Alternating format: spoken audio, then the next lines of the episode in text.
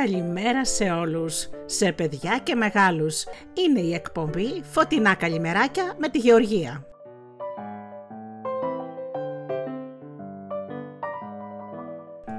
Και τη Γεωργία Αγγελή στο μικρόφωνο.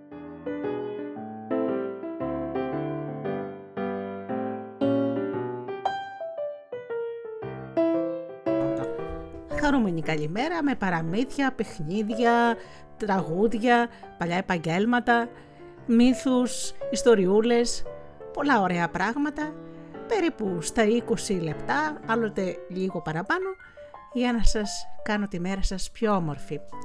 Ξεκινάμε λοιπόν με ένα τραγούδι και αμέσως μετά με το παραμύθι μας.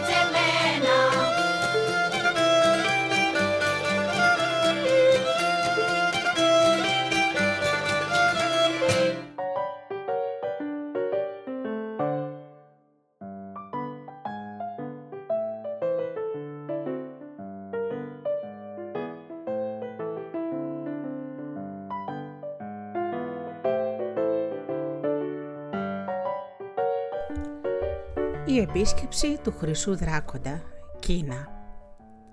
Τα πολύ παλιά χρόνια, μια μέρα ο Χρυσός Δράκοντας, ο δράκοντας που μπορούσε να μιλάει με τους θεούς, καθόταν σκεπτικός κάτω από μια ανθισμένη δαμασκηνιά. Είμαι ο πιο ευτυχισμένος δράκοντας της Κίνας, συλλογιζόταν. Οι άνθρωποι με αγαπάνε τόσο πολύ που έχουν ζωγραφίσει παντού την εικόνα μου. Μου προσφέρουν αρώματα και ευχές γραμμένες σε μετάξι και εντάνε τη μορφή μου με χρυσή κλωστή και με μαργαριτάρια. Αυτό είναι αλήθεια, του λέει η κόρη του, που μπορούσε να διαβάζει τη σκέψη. Αλλά τότε, πολύ αγαπημένο μου πατέρα, γιατί δεν φαίνεσαι ευχαριστημένος; Ζωγραφίζουν και κεντάνε τη μορφή μου, αλλά στην πραγματικότητα δεν ξέρουν πώς ακριβώς είμαι. Αναρωτιέμαι, θα μπορούσαν το ίδιο να κάνουν αν με βλέπανε, ολοζώντανο μπροστά τους; Δεν έχεις παρά να πας να δεις, το αποκρίθηκε με τη γλυκιά φωνή της. Έτσι και έκανε ο Χρυσός Δράκοντας. Έβαλε ρούχα οδηπόρου και ξεκίνησε το μεγάλο το ταξίδι για να συναντήσει τους ανθρώπους που τον λάτρευαν. Στην αρχή ταξίδεψε με ένα άσπρο σύννεφο. Ύστερα γλίστησε σε μια ηλιαχτίδα και έφτασε στη χώρα με τα μεγάλα ποτάμια και τα ψηλά βουνά. Όταν έφτασε ήταν άνοιξη και στα χωριά πρασίνιζε η φρυσκοφετημένη φακή και τα χιόνια των βουνών είχαν γίνει πεταλούδες. Ο χρυσός δράκοντας όλο χαρά και αγωνία, χοροπηδούσε και έτρεχε και έβγαζε τρελές φλόγες και γαλάζου καπνούς. Οι δρόμοι όμως ήταν ολοσκόνοι και η μικρή νερόλακη ολολάσπη. Αλλά ο χρυσός δράκοντας δεν νοιαζόταν ούτε για τη σκόνη που είχε θαμπώσει στο χρυσό κορμί του, ούτε για τη λάσπη που είχε πιτσιλήσει τα κέρατά του και τα νύχια του, ούτε καν για τους καπνούς που είχαν λίγο μουτζουρώσει τα μουστάκια του. Ήταν τόσο ευχαριστημένος που μόλις είδε τα παιδιά να παίζουν να τους χάρισε το πολύτιμο μαργαριτάρι του για τόπι. Σκεφτείτε, το μαργαριτάρι της Σοφίας. Και περήφανος τράβηξε για την πλατεία. Οι άνθρωποι μόλις τον είδαν, έμπηξαν τις φωνές και το έβαλαν στα πόδια. Ένα τέρας, ένα τέρας, τριγκλίζαν κατατρομαγμένοι. Είμαι ο χρυσός δράκοντας, τους φώναξε εκείνος. Είμαι αυτός ακριβώς που λατρεύετε. Τι είναι αυτά που λες, Πού είναι το μεταξυτό σου κορμί, τα ολόχρυσα κέρατα και τα μαργαριτάρια. Δεν μοιάζεις καθόλου με τον υπέροχο δράκοντα που λατρεύουμε, του φώναξαν. Είσαι σκονισμένος, λασπωμένος και μουτζουρωμένο. Σκονίστηκα και λασπώθηκα στους δρόμους σας καθώς ερχόμουν να σας συναντήσω. Μουτζουρώθηκα από τους καπνούς. Και το πολύ το μαργαριτάρι μου του χάρισε στα παιδάκια για να παίξουν. Ψέματα λες, φύγε, δεν σε θέλουμε. Δεν είσαι εσύ ο αληθινός χρυσός δράκοντας, ο καλοντημένος και μορφοστολισμένος, του φώναξαν. Τότε ο χρυσός δράκοντας θύμωσε πάρα πολύ. Ανόητοι άνθρωποι, φώναξε με βροντερή φωνή, πιο βροντερή και από τον κεραυνό. Αγαπάτε μια ψεύτικη εικόνα και όχι τον αληθινό φίλο σας. Θα σας τιμωρήσω λοιπόν, θα πω του ήλιου να φύγει, θα προστάξω τα ποτάμια να σας πνίξουν, θα φέρω τα μεγάλα βουνά να σας λιώσουν και ύστερα θα πεθάνω, γιατί δεν μπορεί να ζει ένας δράκοντας που έκανε κακό. Και άνοιξε το μεγάλο του στόμα για να διατάξει τον ήλιο, τα ποτάμια και τα βουνά. Αλλά τα παιδιά τον πρόλαβαν. Άφησαν το μαργαριτερένιο τόπι τους και έτρεξαν να τον μπουκώσουν με ένα μεγάλο κομμάτι σιροπιασμένο γλυκό. Μα συγχωρείς, κύριε Δράκοντα, του είπαν. Εμείς αγαπάμε και δεν θέλουμε να κάνεις κάτι κακό για να πεθάνεις. Μέχρι να λιώσει το σιρόπι θα είσαι ένας μουγκός δράκος, και όταν λιώσει το σιρόπι θα έχεις ξεθυμώσει και θα είσαι πάντα ένας καλός και ζωντανός Θεός. Ο μπουκωμένος χρυσός δράκος δάκρυσε και τα δάκρυά του κύλησαν πάνω στα φουσκωτά του μάγουλα και έπεσαν στο χώμα και έγιναν κερασιές.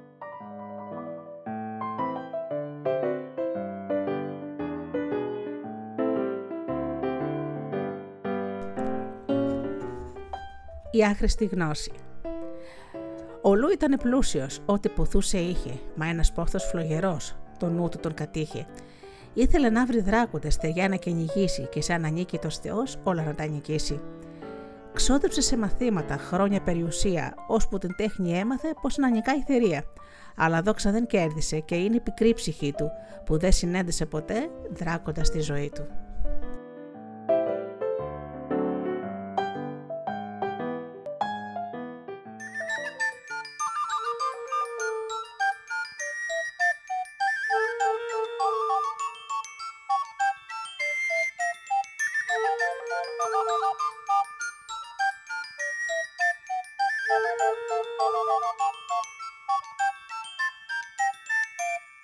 Πήρα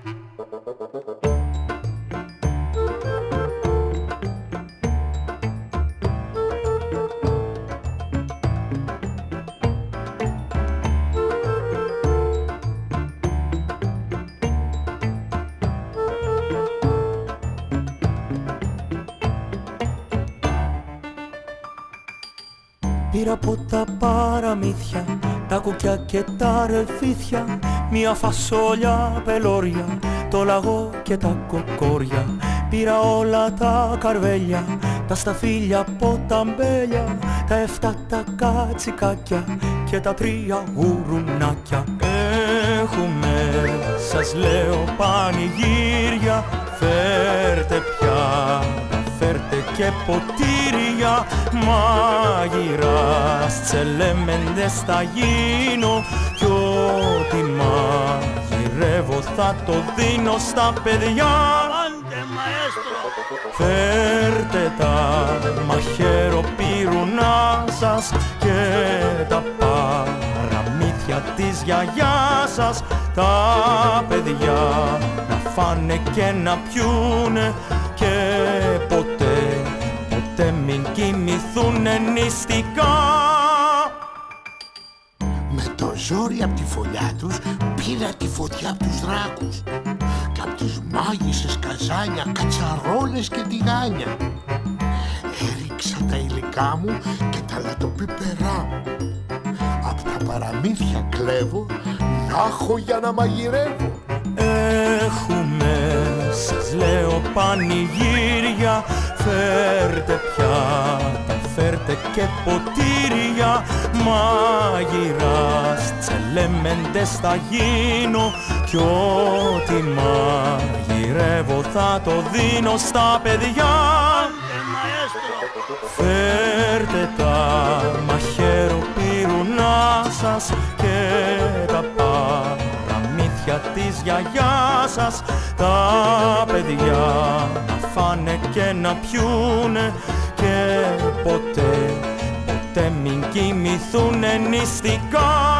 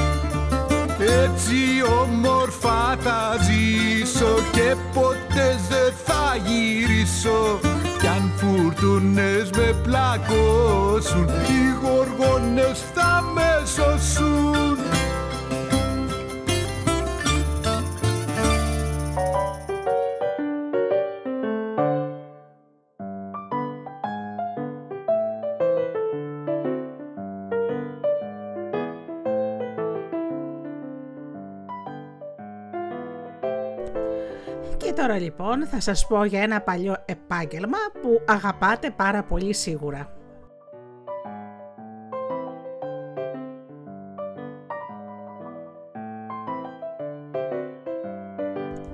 Τα παλιά λοιπόν χρόνια παιδιά μου, τα παγωτά δεν πουλιόντουσαν στα περίπτερα.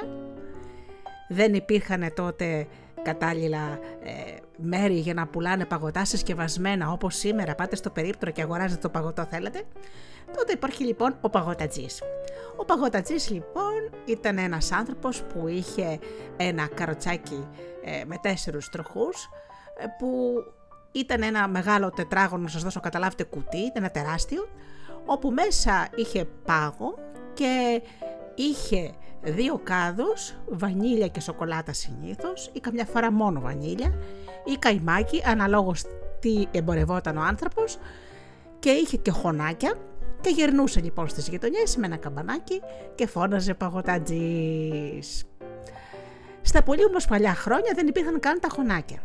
Όποιος ήθελε παγωτάκι, τρέχανε με τα πιάτα τους, τρέχανε με τα μπολάκια τους από το σπίτι και τους έβαζα τη μερίδα τους μέσα σε αυτό. Το χωνάκι εφευρέθηκε πολύ αργότερα. Τρέχανε λοιπόν μέσα σε φλιτζάνια και σε πιατάκια και τα λοιπά, το δίνανε τις δεκαρίτσες και απολαμβάνανε το φρέσκο και ωραίο παγωτό. Πρέπει να σας πω ότι τα παγωτά εκείνα τα χρόνια ήταν πεντανόστιμα και φτιαγμένα με αγνά υλικά. Δεν είχαν πρόσθετα, δεν είχαν συστατικά, δεν είχαν τίποτα από όλα αυτά που έχουν τα σημερινά παγωτά. Ήτανε ποίημα γεύσης, όνειρο στη γλώσσα σου και καταπληκτικά σε εμφάνιση και ποιότητα. Ο παγωτατζής συνήθως φορούσε λευκά ρούγα και ένα άσπρο καπελάκι. Γι' αυτό και λοιπόν όταν θέλουμε κάποιον να τον πειράξουμε όταν φοράει όλο λευκά ρούγα του λέμε παγωτατζής είσαι. Ο παγωτατζής ήταν σημαίνον πρόσωπο.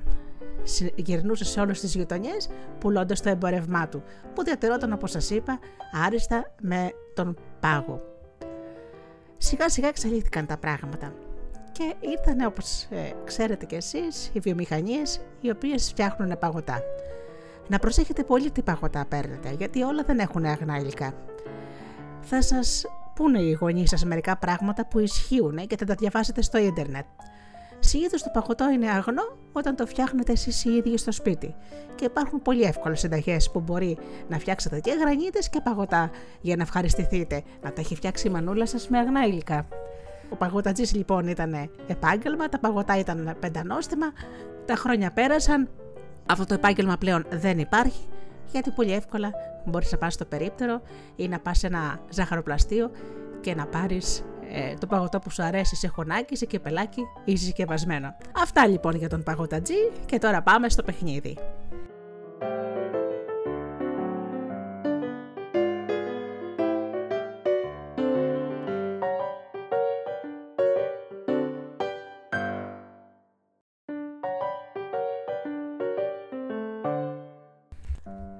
Να το έχω ξαναπεί, αλλά τα, τα, τα παιχνίδια θα σας τα λέω συνέχεια για να τα μαθαίνετε. Ένα παλιό λοιπόν παιχνίδι που παίζονταν στις γειτονιές ήταν οι κλέφτες και αστυνόμοι και μάλιστα υπάρχει και ένα ωραιότατο ε, τραγούδι ελληνικό, παλιό νοσταλγικό που λέγανε παίζανε μικρότεροι κλέφτες και αστυνόμοι και ήταν αρχηγός ή αρχηρό. Λοιπόν, τα παιδιά ε, θέλουν, ε, που θέλουν να παίξουν το παιχνίδι χωρίζονται σε δύο ομάδες. Η μία είναι οι κλέφτες, η άλλη οι αστυνόμοι. Οι αστυνόμοι προσπαθούν να πιάσουν τους τους κλέφτες ακουμπώντας τους στην πλάτη. Αυτοί για να προφυλακτούν ακουμπούν με την πλάτη κάτω ή τον τοίχο. Αλλά και οι κλέφτες προσπαθούν συγχρόνως να ακουμπήσουν στην πλάτη τους αστυνομικούς. Όποιοι τον ακουμπήσουν στην πλάτη, βγαίνει από το παιχνίδι. Νική δρεμένη η ομάδα που έχει τους περισσότερους παίκτες. Φυσικά, όπως σας λέω πάντα, δεν χτυπάμε τους συμμαθητές μας, δεν βράζουμε τρικλοποδιέ, δεν τους προσβάλλουμε και δεν κάνουμε άσχημα πράγματα. Απλώς ακουμπάμε την πλάτη για να βγει από το παιχνίδι. Αυτό λοιπόν είναι η περίφημη κλέφτες και αστυνόμοι. Ε, έχει τρέξιμο, έχει κρυφτό, έχει γέλια, είναι πολύ ωραίο. Πεσόταν στις γειτονιές και στις αλάνες. Δυστυχώς σήμερα όμως, αγάπη μου, εσύ μικρούλικο παιδάκι που με ακούς, αλάνες για σένα δεν υπάρχουν. Ούτε γειτονιές. Δεν είναι τίποτα ασφαλή από όλα αυτά. Ίσως οι κούνιες, ίσως το προάβιο του σχολείου και ίσως ε, κάποιοι χώροι που μπορείτε να το κάνετε. Εμείς ζήσαμε την ομορφιά αυτών των παιδικών χρόνων, παίζοντας αυτοσχέδια παιχνίδια, γιατί τότε παιχνίδια δεν είχαμε. Σας τα έχω πει σε άλλη εκπομπή. Τα παιχνίδια τότε κατασκευαζόντουσαν από ανθρώπους και ήταν πανάκριβα. Έτσι λοιπόν τα παιδιά χρειαζόταν να εφεύρουν παιχνίδια και να παίζουν όλα μαζί ευχαριστημένα και αγαπημένα. Έτσι γινόταν τότε.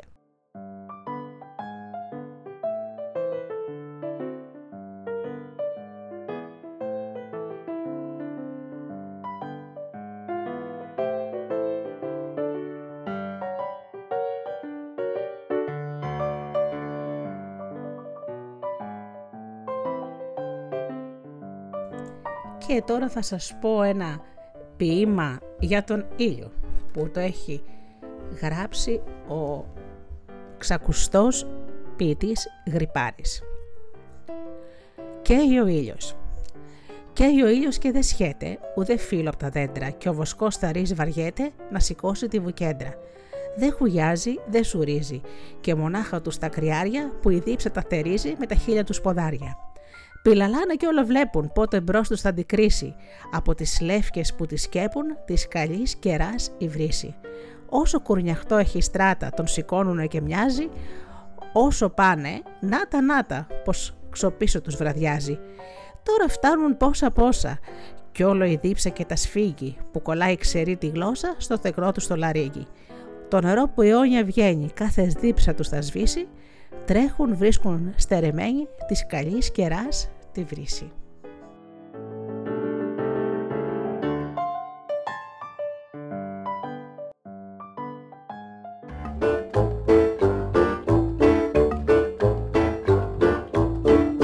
Σ' ένα δέντρο με στο δάσος Μια φορά και έναν καιρό Βρήκε ο καλός ο λύκος Ένα τόσο δαμορό Με τις λύκαινα στο γάλα Από ανθρώπους μα. Ρίζες τρώγε και χόρτα Και μεγάλωσε. Αλλά.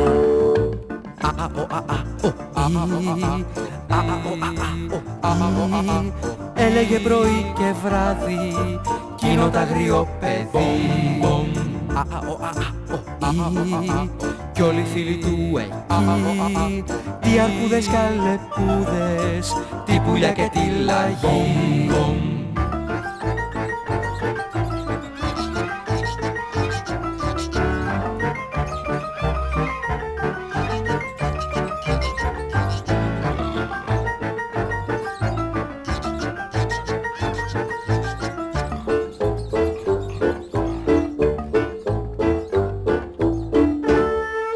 ανάμεσα στα ζώα ζούσε όπως ζουν αυτά Μια σκαρφάλωνε στα δέντρα, μια κρεμόταν στα κλαδιά Ώσπου κάποια μέρα το δαν κάτι κυνηγή γυμνό Και το πήρανε στην πόλη σηκωτό με το στανιό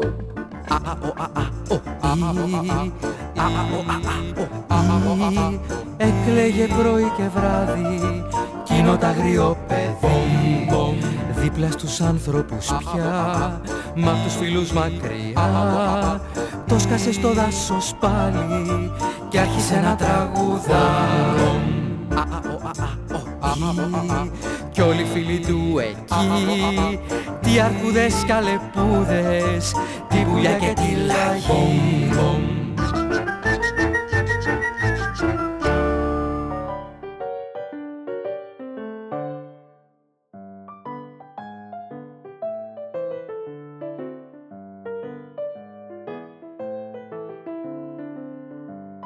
Ήρθε λοιπόν η ώρα να σας καλημερίσω γλυκά γλυκά, να πάτε στα σχολιά σας και να πάτε και στις δουλειές σας, η μεγάλη. Εύχομαι λοιπόν με όλη μου την καρδιά να περάσετε μια υπέροχη μέρα, μια λαμπρή μέρα, να περνάτε τη ζωή σας όμορφα όσο γίνεται, να χαμογελάτε όσο γίνεται και πολλές φορές να ξέρετε ότι το χαμόγελο είναι φάρμακο και για σένα που το κοντίνεις και για αυτούς που το παίρνουν. Το χαμόγελο λοιπόν είναι, δεν είναι αντίδραση στα γεγονότα που γίνεται. Μην περιμένετε να γίνει πάντα κάτι καλό για να χαμογελάτε, γιατί μπορεί και να μην χαμογελάσετε ποτέ. Να χαμογελάτε κάθε πρωί και να χαμογελάτε κατά τη διάρκεια της μέρας. Να δείτε ότι από μόνο του το χαμόγελο είναι φάρμακο. Όπως και το γέλιο. Το γέλιο μακραίνει, μακραίνει τη ζωή, λέγανε λοιπόν οι παλιοί και όντως ισχύει. Να αγαπάτε πολύ τον εαυτό σας και να τον φροντίζετε γιατί είναι το μοναδικό πράγμα που έχετε. Κάθε μέρα στον καθρέφτη να στέλνετε ένα φιλί και να λέτε «Σε αγαπώ». Και μην νοιάζεστε, η αγάπη θα κάνει το θαύμα, το θαύμα της. Καλή σας ημέρα.